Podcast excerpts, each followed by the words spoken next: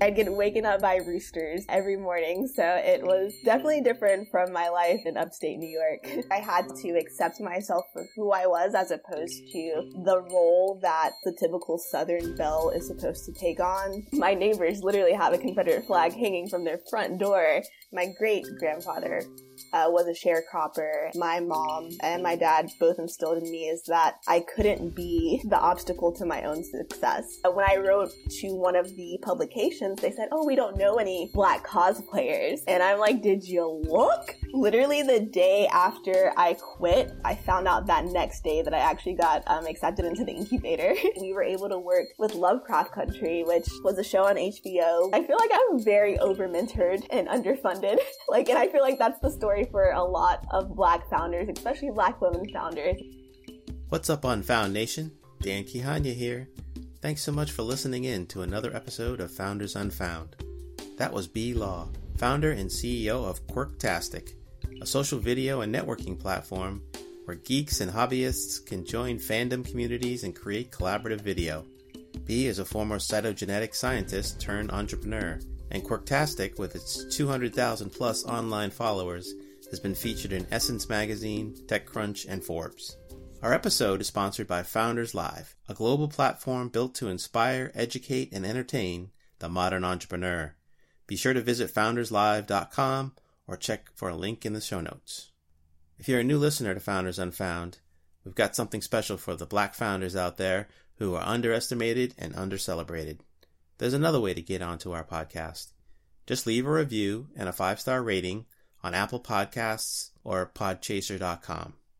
If you do this and identify yourself as a black founder, I will read your review in an upcoming episode. So make sure to plug your company, URL, and all the relevant handles. So why not? Podcast episodes live on and on. You're basically getting a free ad as a thank you for taking the time to give us a review and support our mission. So be sure to drop your review today. So, to that end, I want to give a shout out and a big thank you to Jean Q, who gave us five stars and wrote, There's something special about this podcast because several times while listening, I have to pause, pull out my notepad, and take some serious notes. I'm not accustomed to doing this, but the insights shared on these episodes are literal gems. If you're in tech, this podcast is a must listen. Glad to be a part of the Unfound Nation. Nab some dope merch too. Thanks so much, Jean Q. That was great, and hope you enjoy the merch. John Q's company is a new networking platform for entertainment professionals called Artiste Pro. Find out more at artistepro.com or Artiste Pro app on Instagram and Twitter. Artiste is A R T I S T E. Be sure to check it out. Now is your chance. Head over to Apple or Podchaser and drop us a review. Now, on with the episode. Stay safe and hope you enjoy.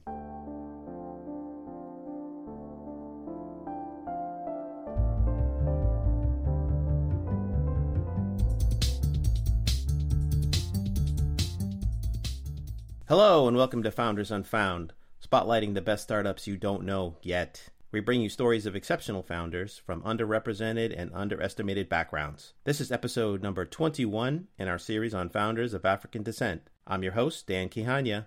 Let's get on it.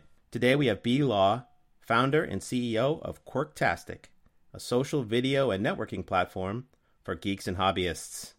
Welcome to the show, B. We're super excited to have you. Thanks for making the time.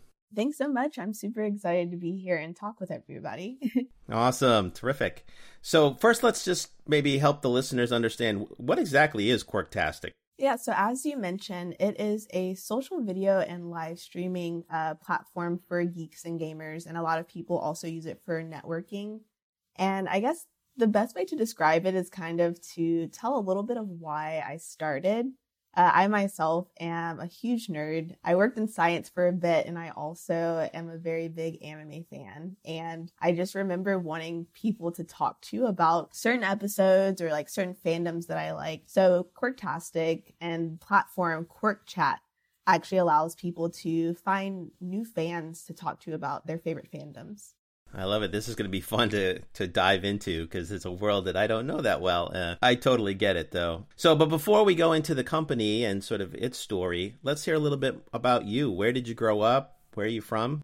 Yeah, so I grew up in between Rochester, New York and Charlotte, North Carolina. I'd say I spent a lot of my uh, developmental years in the South, so Charlotte, North Carolina. Nice. Um, so you're a southern southerner. I guess I am. I know. yeah, it's funny. I went even when I tell people like, "Oh yeah, I'm from Rochester, New York." They're just like, "Oh, that's not New York. You're basically from Canada because it's like 45 minutes outside of Canada." But I guess when it comes to what I've learned and how I've lived my life, I've definitely been a southerner. Do you remember when you made that transition, when you made that move from Rochester to North Carolina? Yes, I do because it was a lot of culture shock. Like I, um, my mom's side of the family is actually from North Carolina, which is why we moved down here. And I just remember people um, just laughing at the way that I talked. We were Charlotte nowadays is very um like metropolitan compared to what it used to be when I first moved here. Sure. However, we lived in like the suburban or the area, so like Matthews, North Carolina, and like I grew up next to a farm. like I'd get waken up by roosters uh, every morning, so it was definitely different from my life in upstate New York. Sounds like it. Yeah, that's a pretty big difference. You don't really have a strong southern accent yeah, I I guess not. yeah, I was gonna say, does it ever come out? Uh, I say y'all every now and again, but I think I have a pretty neutral accent. And did you go to high school in North Carolina? Yes, I did. Yeah, I even went to college uh, in North Carolina, UNC Charlotte, if anybody's familiar.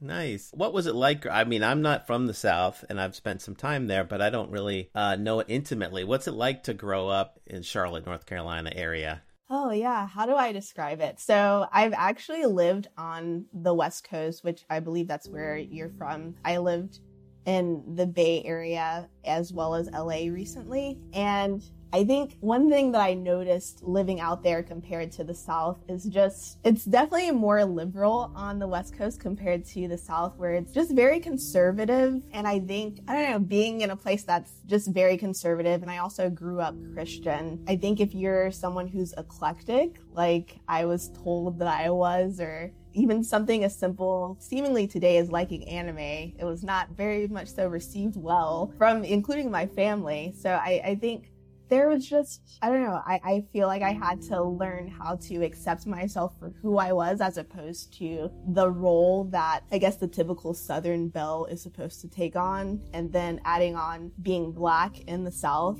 um, in the south of the united states there's the history that goes there, especially with North Carolina. If you look back on just Jim Crow in general, that's where a lot of things took place. So you have your growing up years and then that shadow of like America's dark past just looming over everything that you do. And for me, like I'm definitely a um, a person that just takes responsibility for my future and doesn't like to make a lot of excuses for the things that happen in my life. But I living in the South, especially North Carolina, you can definitely see how I don't know, you can kind of get a little mad at just the history that we've had here.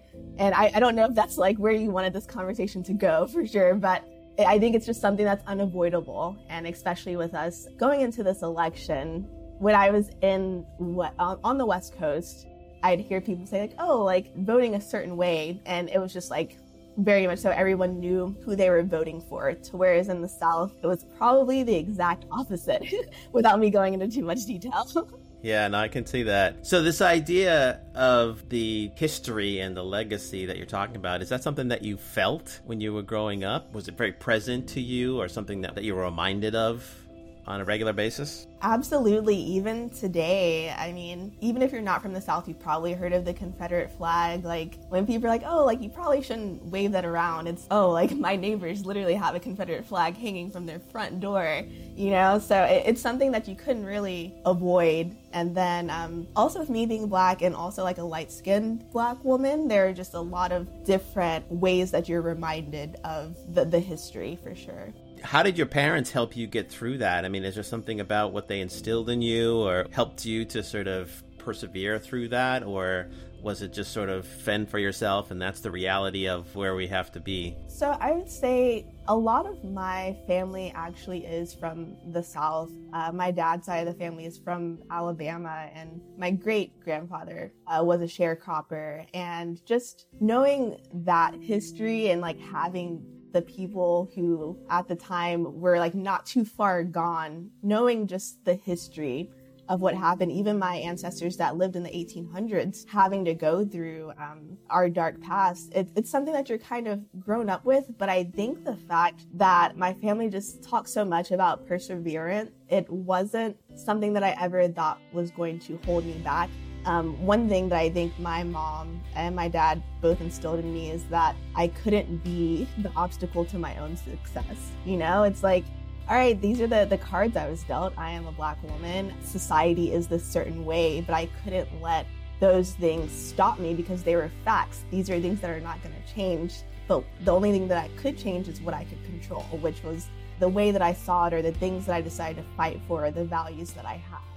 I love that. That's pretty profound. Don't get in your own way. That's we, we can all learn from that for sure. So tell me about anime. How does somebody get exposed to that and sort of become somebody who's a fan of that? Oh man, let's see. Let's go back to the old days, Will.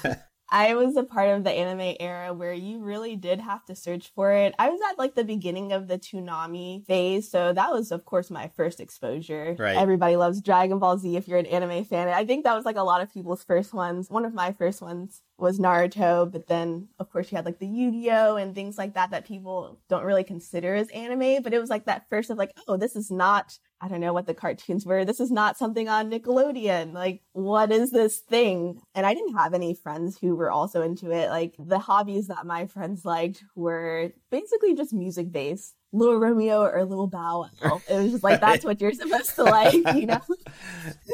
so so then I'm over here and I'm just like, oh, but like this, you know, have you seen this Japanese cartoon? Like this kind of is cool. Like they they had a cool episode last night. I also grew up during the the age of where you had to use things like LimeWire uh, to basically, uh, you know, get stuff. I don't want to call myself out on anything, you know, illegal, but we had to do what we had to do back then. I hear you. And uh, though eventually I did, maybe in high school, I found my group of people, though they were all like white and Asian people who just liked anime. I'm pretty sure I was the only black person, girl or boy who liked it in that group. But I didn't care. I was like, they're teaching me that I can go to Barnes and Noble and go to the manga section and get my manga fix if I want to. They're teaching me how to use LimeWire to, to basically get this anime that's only available in Japan and only has Japanese subtitles, but you can use this other reference site to like basically understand what they're saying. Just something about that camaraderie of like, oh,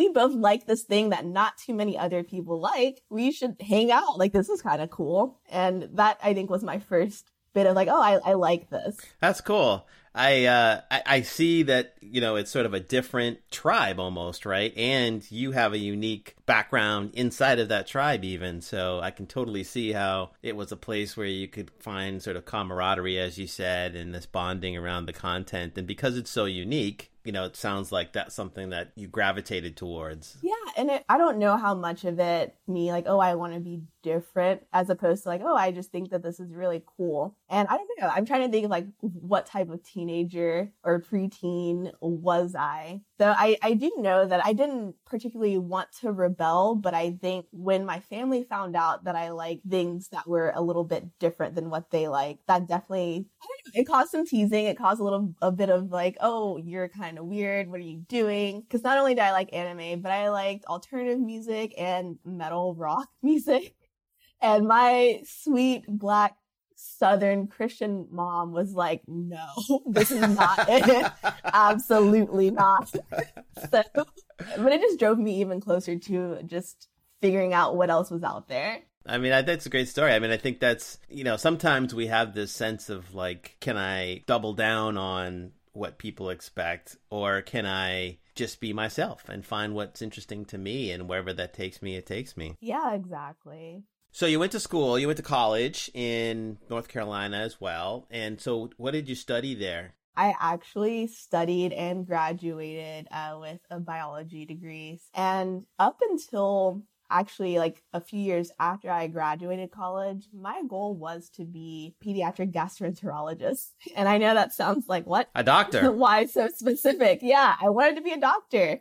It, it was something that I have apparently just always wanted to do. I really liked I liked math. I really liked knowing how the body worked. It's literally you. When you think of physiology, it's literally who you are as a person. When you think of genetics, it's who you are and something about that has always been fascinating to me. So I graduated with a degree in biology, and my whole goal was to go to uh, to medical school. I even took the MCAT and did well on it.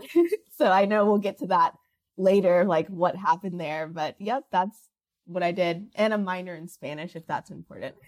wow, minor in Spanish. Yeah, no, that's interesting. Why, why specifically the special specialty that you mentioned, pediatric gastro and I can't even say it. Yeah, pediatric gastroenterology. Uh, the reason that I did is because when I was in high school, I started a nonprofit for children with autism. So, with that, it started off because I, I saw this girl on the bus getting bullied, and I usually didn't take the bus because at that point, like, I started driving when I was as soon as I could drive at that point. I think like 15, 16.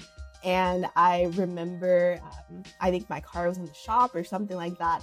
So I had to take the bus. And when I went on the bus, there was this girl uh, who I knew had autism on top of like a few other disabilities. And she just was getting bullied so badly. And I was like, why? Like, do people not know that like she's has these disabilities? Like, why are people doing this to her? And I was like, well, if people knew more about what she had, they probably wouldn't see her as weird. So I started off just sitting with her at lunch. I'll be your friend. I wasn't really like popular or anything, but I was just seen as like I guess, what you would consider a normal person. And I wanted people to also see her as a normal person. So I just sat with her at lunch. And then from there, it kind of grew into a, what would you call it, like a lunch buddy program. And we did it at a few different high schools and middle schools throughout the area. And that turned into a day camp that we would hold during the summer for uh, children with autism and just that was was really cool. But one thing that i noticed just talking to different parents through that experience was that a lot of their children had gastrointestinal issues. A lot of them had crohn's disease or couldn't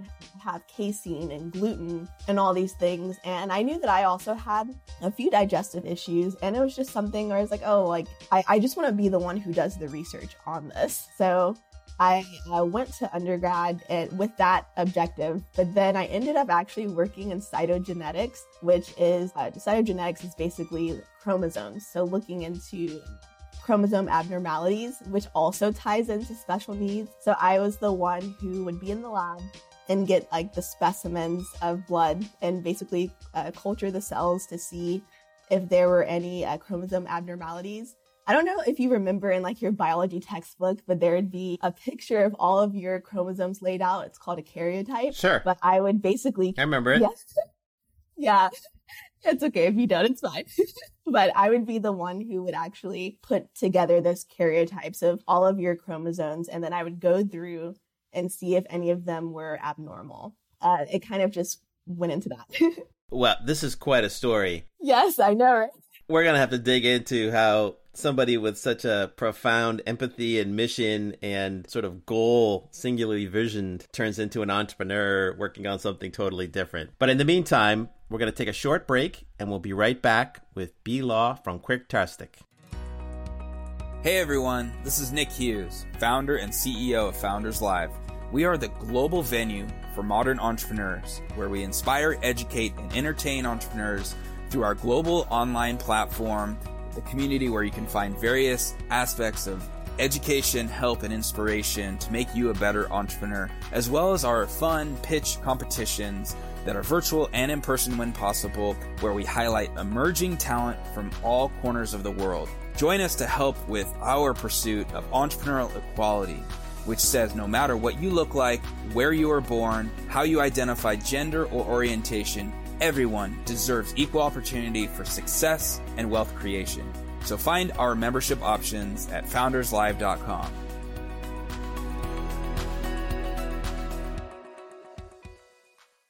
So we're back with B Law from Quirktastic. So B, we were just getting into how you had this mission for or passion around helping people, and it's an incredible story around movement that you created around just this one catalyzing event of uh, wanting to protect or, or ally somebody who was being bullied.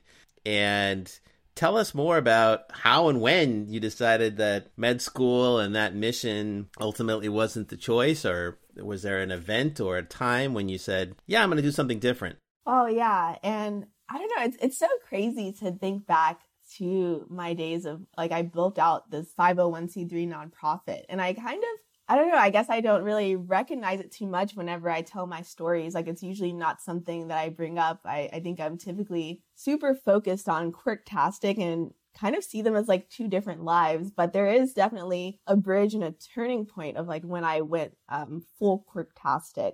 I was applying to medical school, took the MCAT, did fine on the MCAT, and uh, during the process of applying to medical school, it typically takes several months to like almost like a full school year to get accepted into uh, medical school. And I remember that you needed a committee letter for the, the schools that I was applying to. And it was a like super expensive process to apply to medical school, one. But then you needed your professors as well as any doctors that you shadowed and a few other people to kind of all get together and write one packet letter. And I remember I shadowed this awesome cardiologist, very well renowned, but was not very technological. And for some reason, his piece did not come to the letter, which delayed my whole application several months. Oh my. And as, yes, and as we know, medical school is very competitive. I ended up getting waitlisted at most of the schools that I applied to and didn't get in. So I was like, okay, well, I have to take a whole nother year to figure out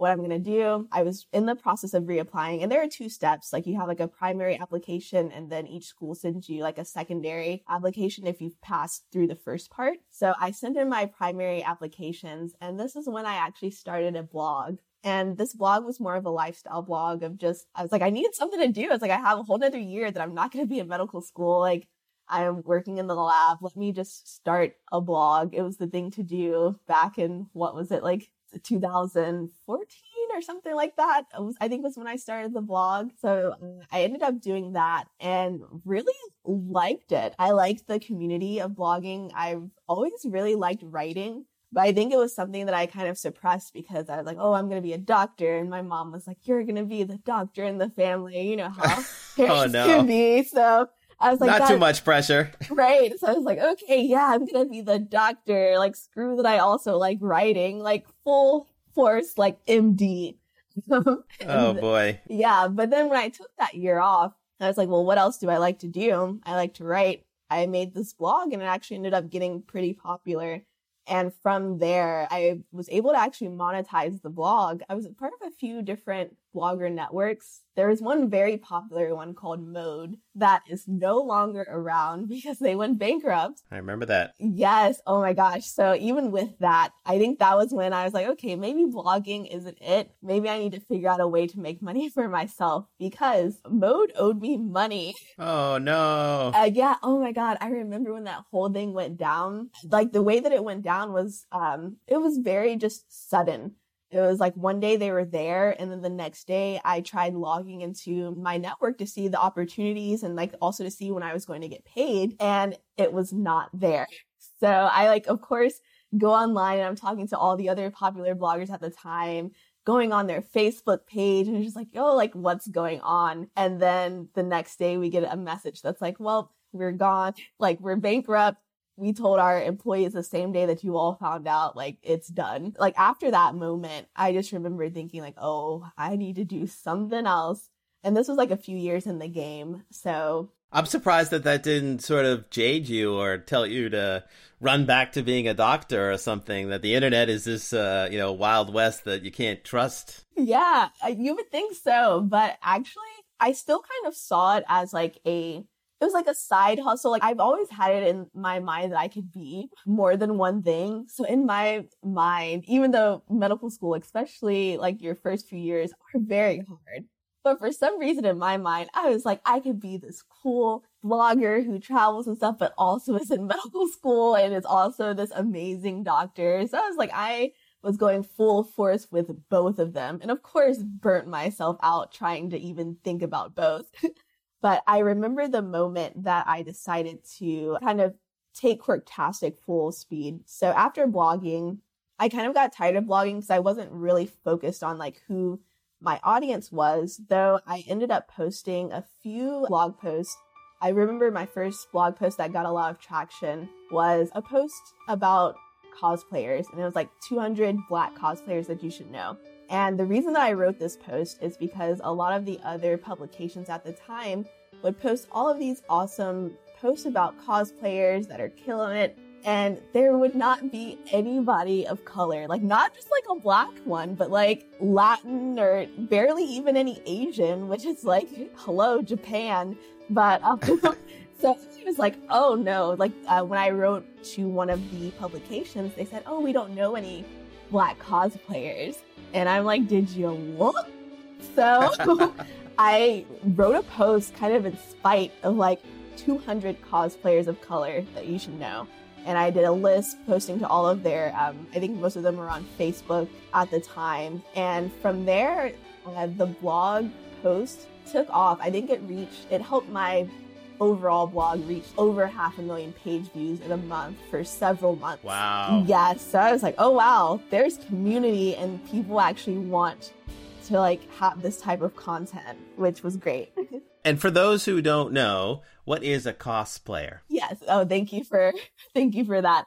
So a cosplayer is it's basically like costume play. It's where you dress up as your favorite character. Typically, I know for Halloween, people dress up as their favorite character or something silly.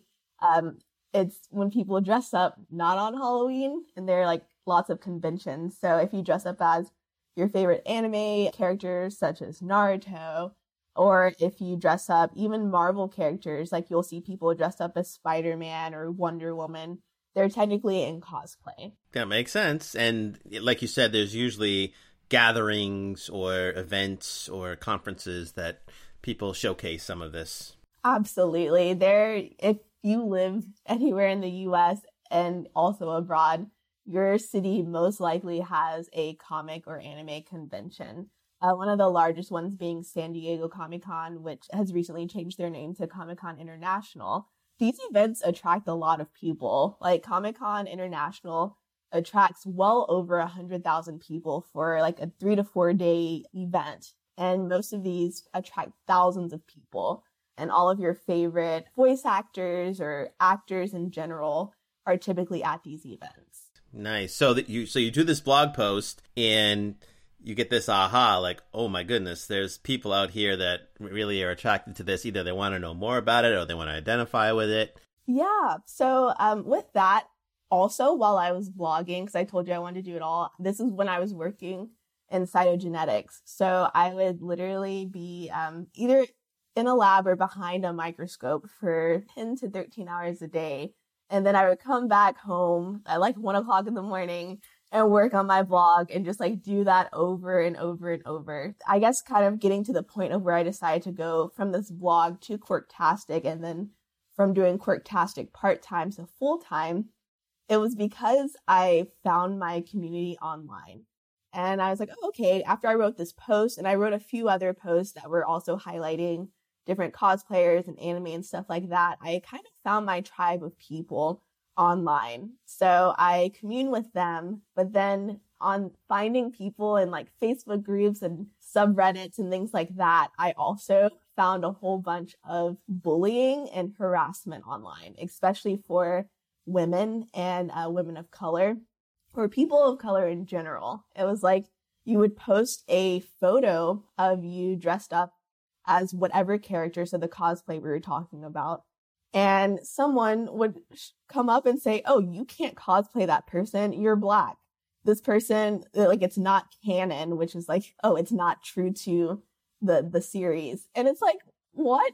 like, why? Like, this is supposed to be a hobby. We're supposed to be enjoying the community and having fun. Yeah. And you would have so many people that would just, and I'm I'm being very light by thinking, oh, you shouldn't cosplay. It's like be like very horrible language of just downing people and straight up harassing them anytime that they posted anything just because they didn't look like the character or you didn't believe that someone like them actually liked anime or gaming or whatever else it was. Especially with women, you would have, of course, a lot of guys would be like, oh, you can't be into gaming or you can't be into anime your boyfriend must be into it. Or like, if you really like it, name these characters and tell me what happened on episode number 17. It's like, oh my gosh. Why? Yeah. Oh yeah. For what reason? That's kind of what my thought was. So from there, I decided to quit uh, the blog that I was doing. And that was when I came up with the idea of Quirktastic, which at the time focused on uh, people of color who liked fandom. And um, that was like the very first version. And then it was more of like focusing on people who typically were underrepresented in fandom. So, people of color, women, and then also the LGBT community, which are three groups that we still very much so advocate for in Quirk Chat, which is our newest platform. And from there, I was like, this is it. like, these are the people that are my people, and I want to figure out the best way to advocate for this community. So that was the start. And was there like a day when you said, I'm leaving my job and I'm going to go do this full time? Oh, yes, there definitely was. I, yeah, there just came a point, and I'm sure other people can relate. There, there are a few different things that happened. There was like a bit of cognitive dissonance because I was working in the lab, um, working my, my butt off a lot in the lab, and then I'd come home and do this thing that I was definitely more passionate about. And I was like, oh, like I'd go from this like super joy then to being in a room with no windows. And it's just like, oh God, I'm just aliquoting media every day for 13 hours and looking through this microscope. And I enjoyed actually, like, the work wasn't hard at all.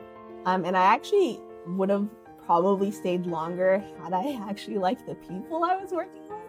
And I think the people definitely make the job because uh, my breaking point was there's one person and you know who you are but he tampered with the, my the cells that i cultured so i had to and i won't go t- into too much detail because this is not a science podcast. However he basically out of spite towards me messed up my client's results. No way. Yeah i was like people have drawn blood and paid money for these tests and he had marked them all as like unreadable so we had to go out and get the patients to take more samples. And this was like not just one or two patients, it was like a few patients. And then to find out that my um the person who was my manager went back and were like, who marked these as wrong? Like they were all correct. We basically took these steps for no reason. And I was like, wow. I, and I already kind of had a problem with this person, but it was like, it was more of a moral thing. It was like, if somebody's willing to do that,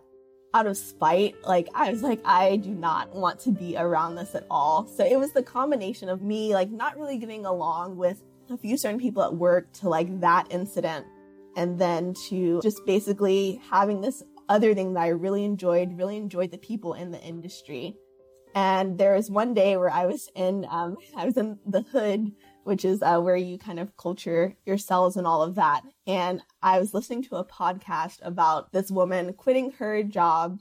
And then I listened to another podcast actually about an incubator by Kathryn Finney called Digital Undivided.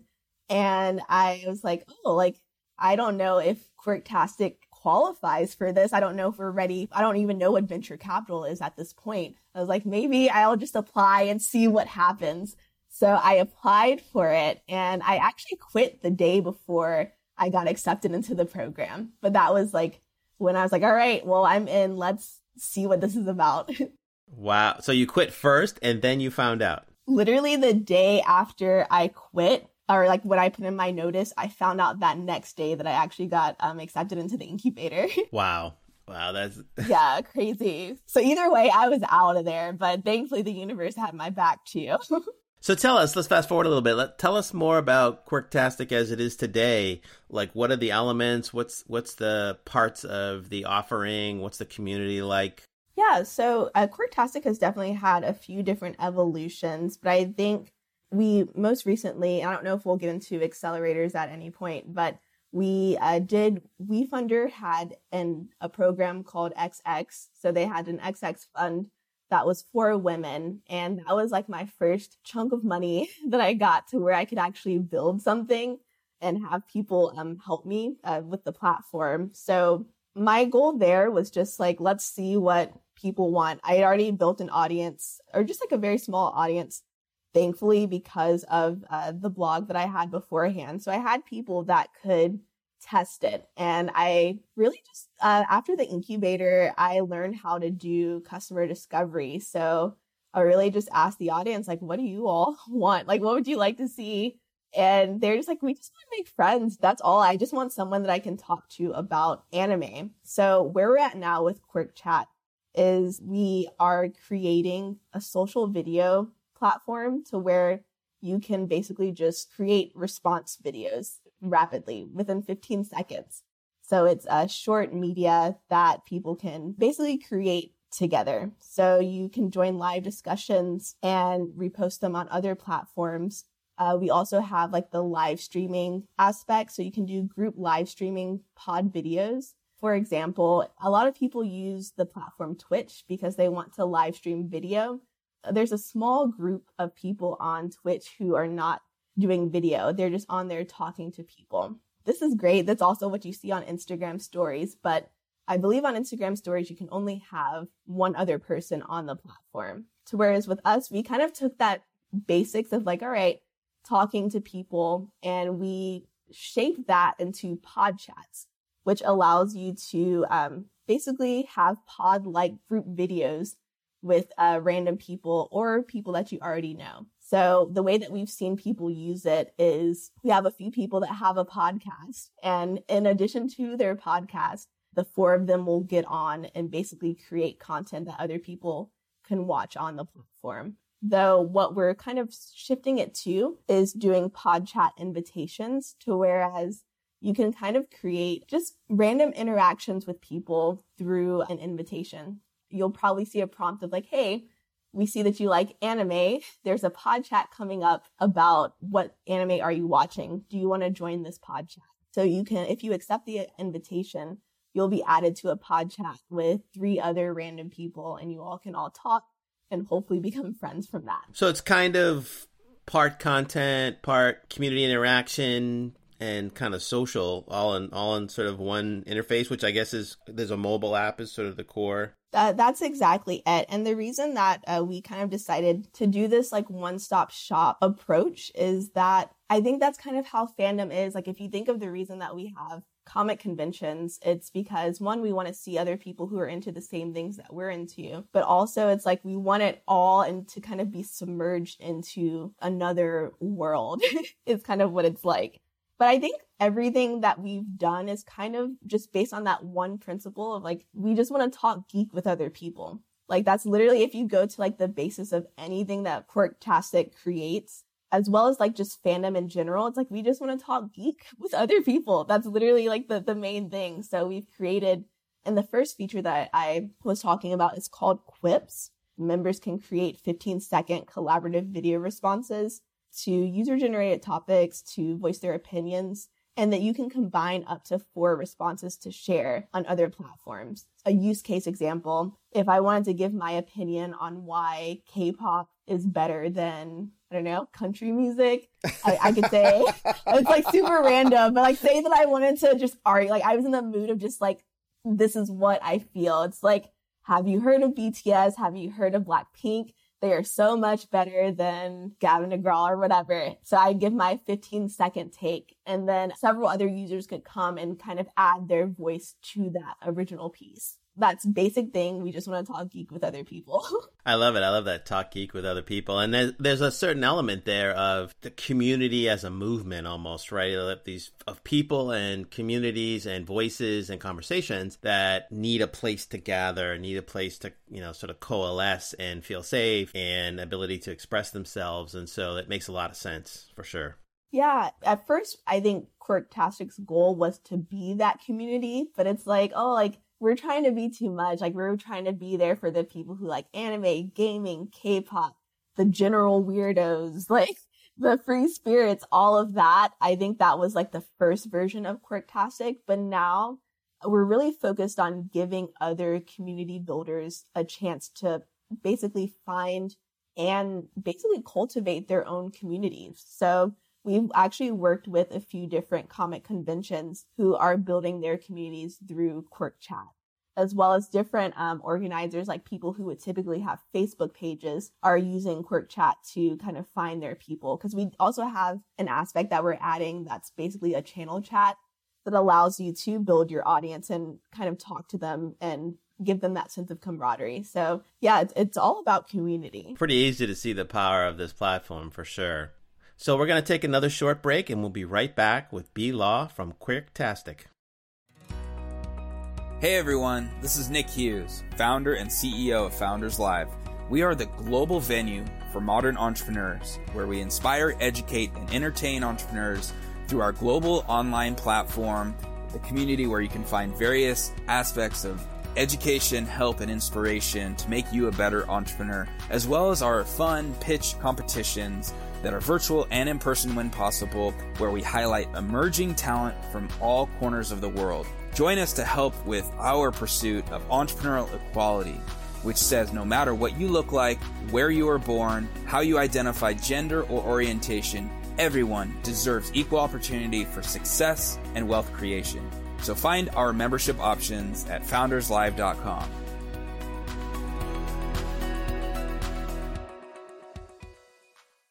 So we're back with B Law from Quirktastic. So B, tell us a little bit about how does this become a business? How do you decide to figure out how to make money, or is there a business model around this?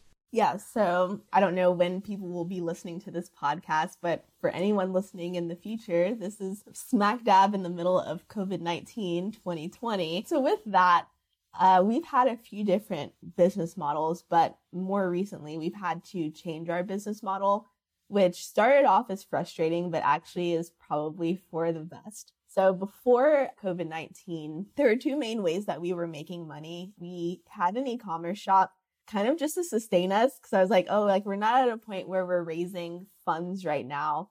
And I don't want to just slap on a whole bunch of ads for the community or really try to monetize something to where we're not really sure what it's going to be yet. But one thing that I know that nerds like because I am one is we like stuff. Like we like shirts.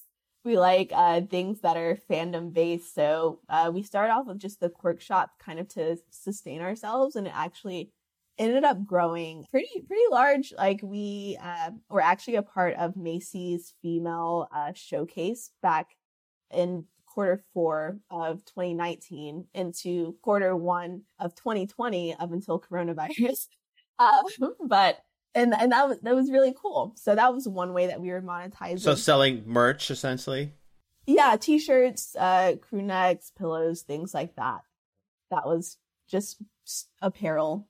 And then the other way that we were making money at the beginning of 2020 before the whole world got shut down was we were basically monetizing through conventions. One way was through partnerships, but the main way uh, we built out a ticketing platform through our app called Connie for convention, Connie convention. And the way that we were thinking was like, well, we want to take an action that people are already used to taking and basically just amplify it and make it easier. So what a lot of people in our community were already doing was going to conventions and not just one. We would typically go to, I think the number when we did the research was most people go to about four different conventions to where on like the higher end, you have some people that go to two conventions each month, which is like 24 conventions. Wow. Yeah, I don't know how they do it, but that's definitely not me. But uh, the median number that we found was about four uh, conventions per year. And with that, uh, convention tickets, they're typically either like around $50 or a few hundred dollars. And we were working alongside the event organizers and seeing like what they needed. And we put that into our platform that they wanted to reach our audience because it was so diverse or it is so diverse. Most of our users are actually women, which a lot of event organizers are like, we want more women at our event, obviously. So yeah, so we built a way to where you can buy all of your tickets through our platform. And that did well for like a few weeks until South by Southwest was canceled.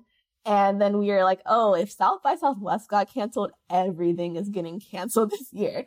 And um, yeah, so South by Southwest being the largest what tech conference I think in North America. I don't know if it's beyond that, but it's very big. that was the, the indication for us of like we need to change how we monetize because we're still too new for us to really just like we weren't like an Eventbrite or something like that. Like we had not, we didn't have any skin in the game at this point.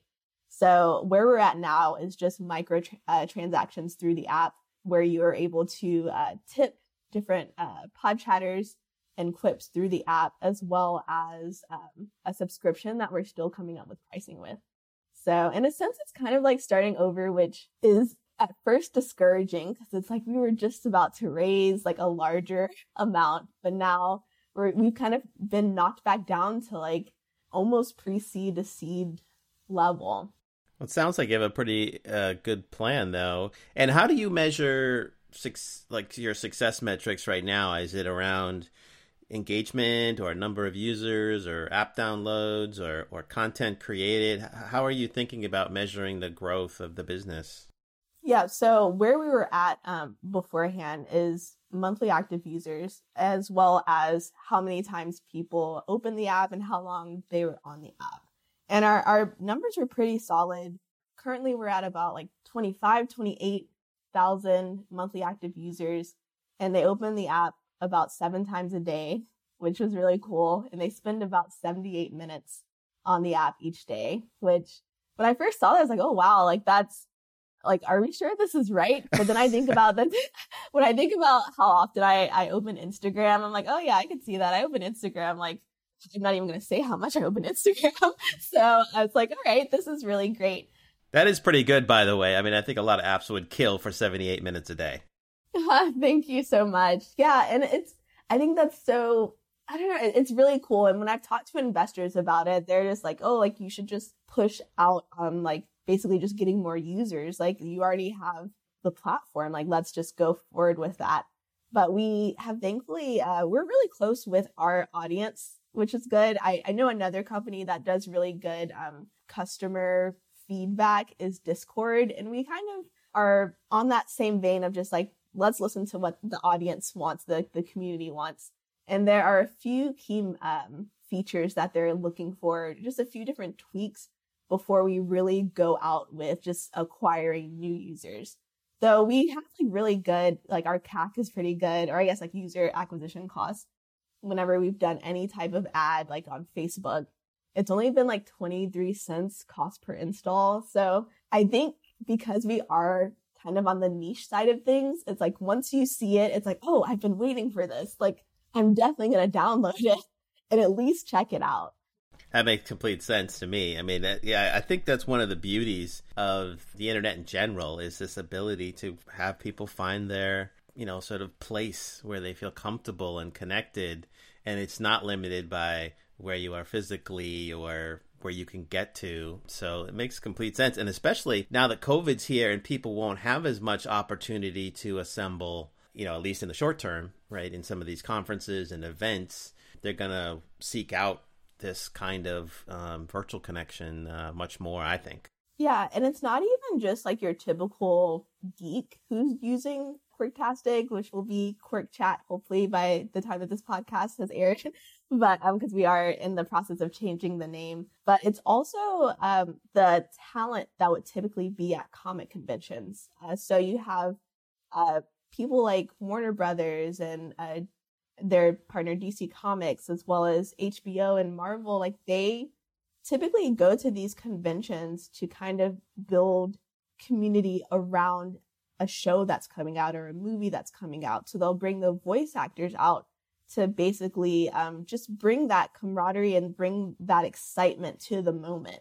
And now that's gone. So people are able to actually use Quirk Chat to uh, just show their face and kind of promote themselves. For example, we were able to work with Lovecraft Country, which was a show on HBO. We did a lot of experimental marketing with Lovecraft and it turned out great. So um, it's just really cool to see who all uses Quirktastic. That's terrific. Um, so with the time we have left, I want to explore a little bit, you know, some of the things you mentioned about being part of accelerators. So you were in Digital Undivided, and I know you've mentioned before Snapchat and WeFunder.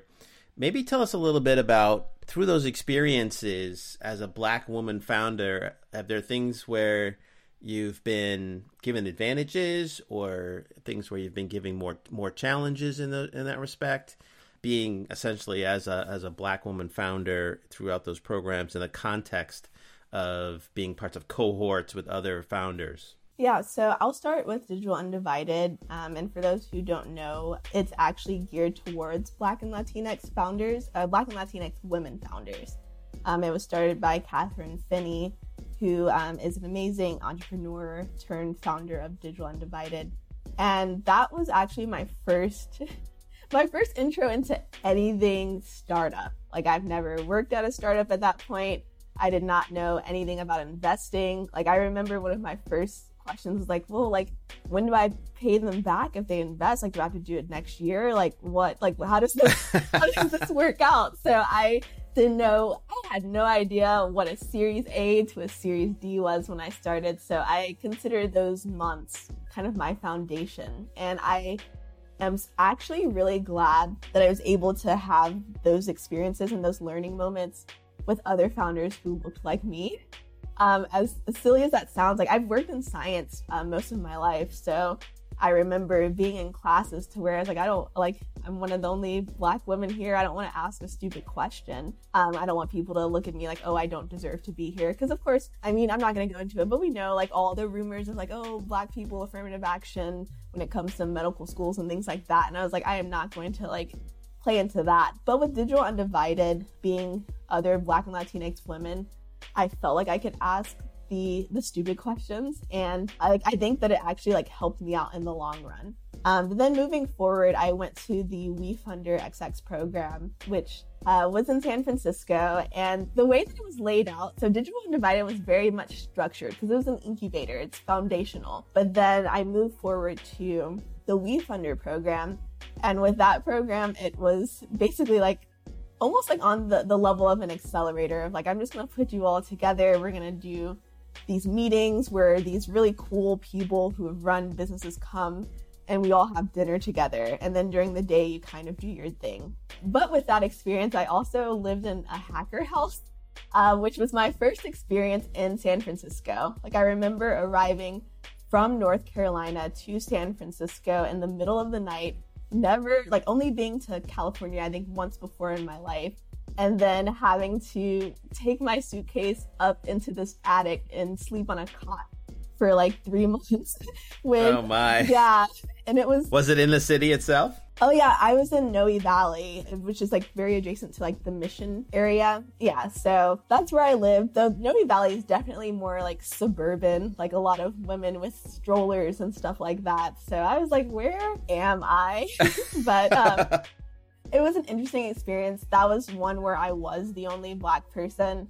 I was the only person who was from the South who didn't go to a so called good school, Ivy League school, or things like that. Everyone else went to like Stanford or Berkeley or um, whatever the great colleges are in Canada. That was probably the most culture shock that I and then I think by the time I got to Snapchat, I was kind of used to the game because this was maybe like a year later. I was used to it, um, but it was in LA, which adds like a whole nother element of things. So it sounds like it was good for you that you had digital undivided first and got some wind in your sails and some confidence and, like you said, learning about these things, which most of the world doesn't know about, right? I mean, Series A and convertible notes and and those kinds of things. Just it's not the jargon that the average person learns, or even the college student, right? So um, so it sounds like that was a great um, opportunity for you to sort of get up that learning curve quickly.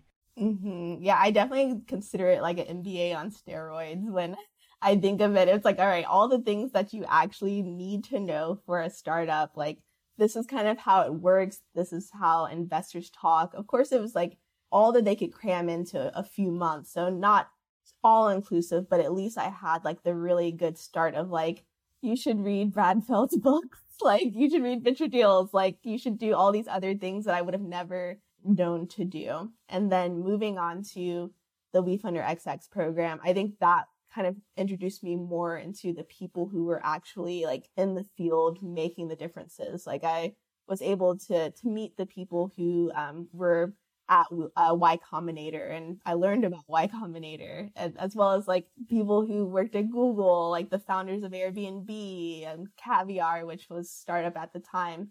And um, just learning about people in the industry gave a different perspective. That's a great arc for sure to go through those experiences. So we like to finish up with this one question. If you could go back to the, let's say, the 2014 version of B Law and give that version of yourself advice about what to look for, what to do or not do to get to where you are today or beyond where you are today, what it, what what's one piece of advice you would give that B law?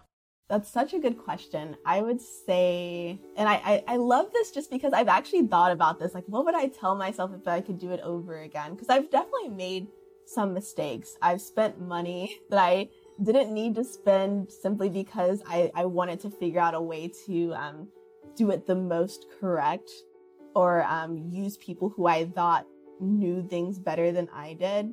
And I think the biggest advice I would tell myself is it's going to look different for you than it is going to look for some of these people who kind of grew up in the environment. And that's okay. And you don't have to emulate them. You can figure out what works best for you and your company at the moment. Because I think I, I spent so many, especially like the first year of building Quirktastic of like trying to figure out the exact right way to do things. Like I definitely threw things out there. Like even the, the current version of the app that's in the app store is like a version that I threw out because of COVID of just like, all right, we want to test out these new features. Let's just get them out there. We'll clean it up later. I'm definitely like an experimenter but there's also a part of me that's like, oh, like there's always something that like I, I must be missing something or something that I don't know. And it's like no one really knows what they're doing. Like you know like a general amount, but it's not gonna look the same for everyone. And I spent so much time kind of like getting mentorship.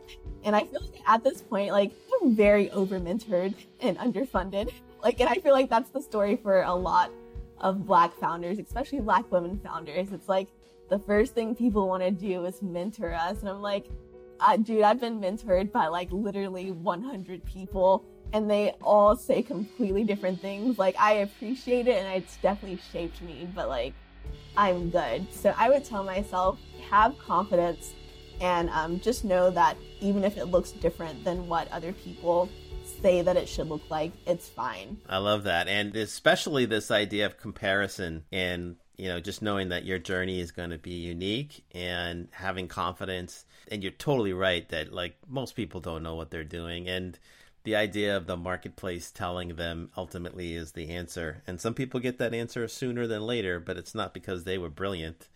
So, uh, for our listeners out there who are aspiring entrepreneurs or people who might want to work with you, tell us how can we be helpful to Quirktastic right now?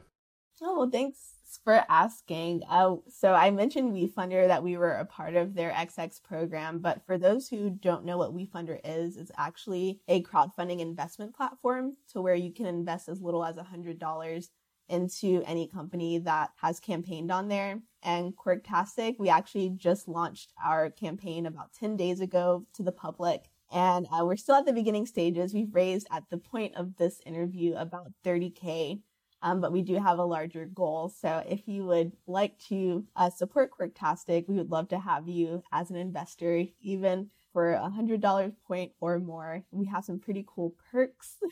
so I would love for you to just at least check out our campaign. And if you're not able to um, invest, definitely tell someone to where you feel like this is uh, up their alley. Nice. And um, you want to give us URLs or social handles, either for the campaign or for Quirktastic in general?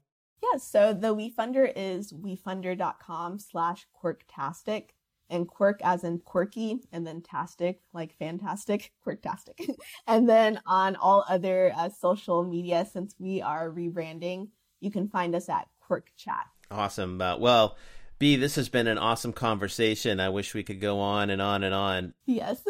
I want to thank you so much for taking the time and uh, and sharing your great thoughts and your story.